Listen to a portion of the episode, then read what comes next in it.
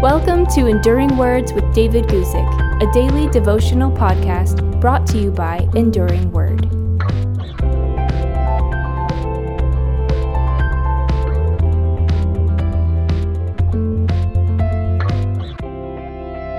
Today I'm going to talk to you about a phrase that maybe you've heard before.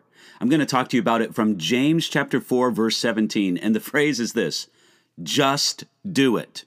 All right, here's our verse for the day. James chapter 4 verse 17. Therefore to him who knows to do good and does not do it, to him it is sin. Now, previously in James chapter 4, James dealt with some pretty big and spiritual themes. Things like judging others, being humble instead of being presumptuous, and how to draw near to God and how to resist the devil. Now, he brings this section to a close with a simple challenge to live according to what we know in the Lord. And the statement is straightforward enough. To him who knows to do good and does not do it, to him it is sin. James knew that it's far easier to think about and to talk about humility and dependence on God and all those other things than it is to actually live them.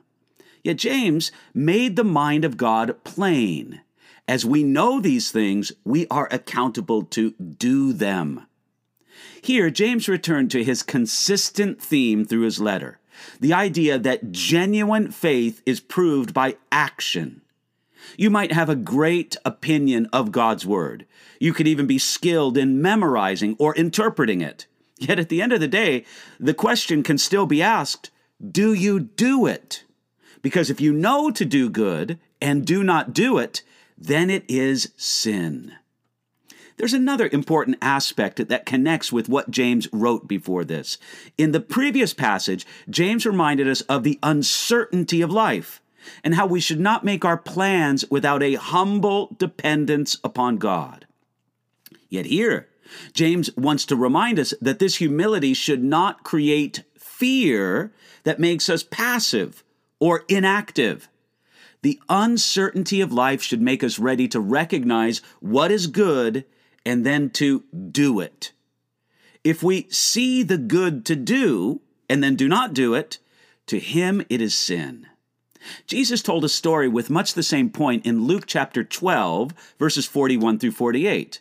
The story was about servants and how they obeyed their master in their master's absence. Jesus concluded the story with this application. Again, this is Luke chapter 12, verse 48. For everyone to whom much is given, from him much will be required. And to whom much has been committed, of him they will ask the more.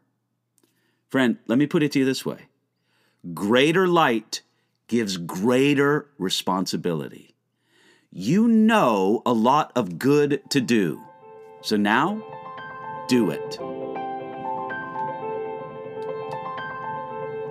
Thanks for listening to Enduring Words with David Guzik. For more information about David's ministry, visit enduringword.com.